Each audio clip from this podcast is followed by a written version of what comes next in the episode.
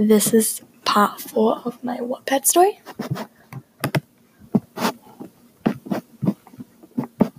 About a week had passed and there had been no sign of Annika at school.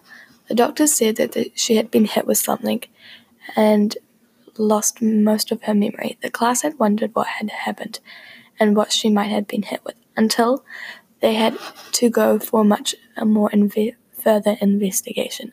A few days later, they found a hydro flask in the t- corner, Tamsin's hydro flask. The drink bottle had a dent in it like it had been hit with something. When the investigator team found it, they knew something was up. The investigator, investigator team sat down with the class and quickly asked who this had belonged to. Hannah raised her hand and answered quickly with, That's Tamsin's. Tamsin interrupted with, This is true, that's mine, but I would never hit my best friend with it. Hannah replied with, It had to be you. You hit Annika. You were the one in an argument with her because she didn't like your hydro flask. Is this correct? Said that one of the investigators. Yes, we were in a fight, but I wouldn't dare to hit Annika. We will do a fingerprint scan, the head investigator exclaimed.